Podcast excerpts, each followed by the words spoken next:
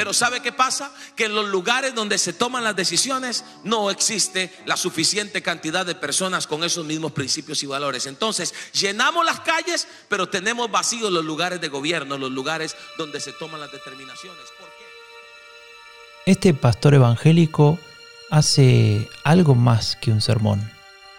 Se llama Fabricio Alvarado y no pierde oportunidad de contar su experiencia en la política de Costa Rica. Él es otro de los tantos evangélicos que ha sacado rédito del desprestigio de los partidos tradicionales. Hace tiempo que los pastores evangélicos han comenzado a penetrar en la política. Han comprendido que su capacidad de influencia puede ir más allá de lo espiritual, que pueden convencer a sus fieles de donar a su iglesia y a la vez de votar por su partido. Un partido que propone una polarización total, que señala como enemigo a quien piensa diferente, que se victimiza frente a los cambios, que rechaza cualquier tipo de consenso y que toma las banderas de la derecha radical en América Latina.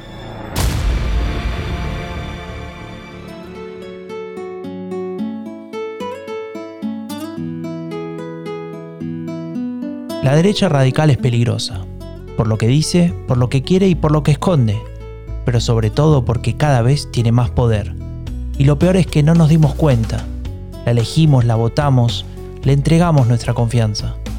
Todavía estamos a tiempo de detenerla, de impedir que su virus del odio se siga expandiendo. Queremos desenmascararla, contarte cómo nos mienten, cómo juegan con nuestras emociones. Yo soy Franco de Ledone y te doy la bienvenida a Epidemia Ultra, el podcast que te cuenta lo que esconde la derecha radical. Costa Rica, evangélicos y la crisis de los partidos tradicionales. O, ¿por qué la ultraderecha busca la polarización? Escúchalo en Spotify, en epidemiaultra.org o en Amphibia Podcast.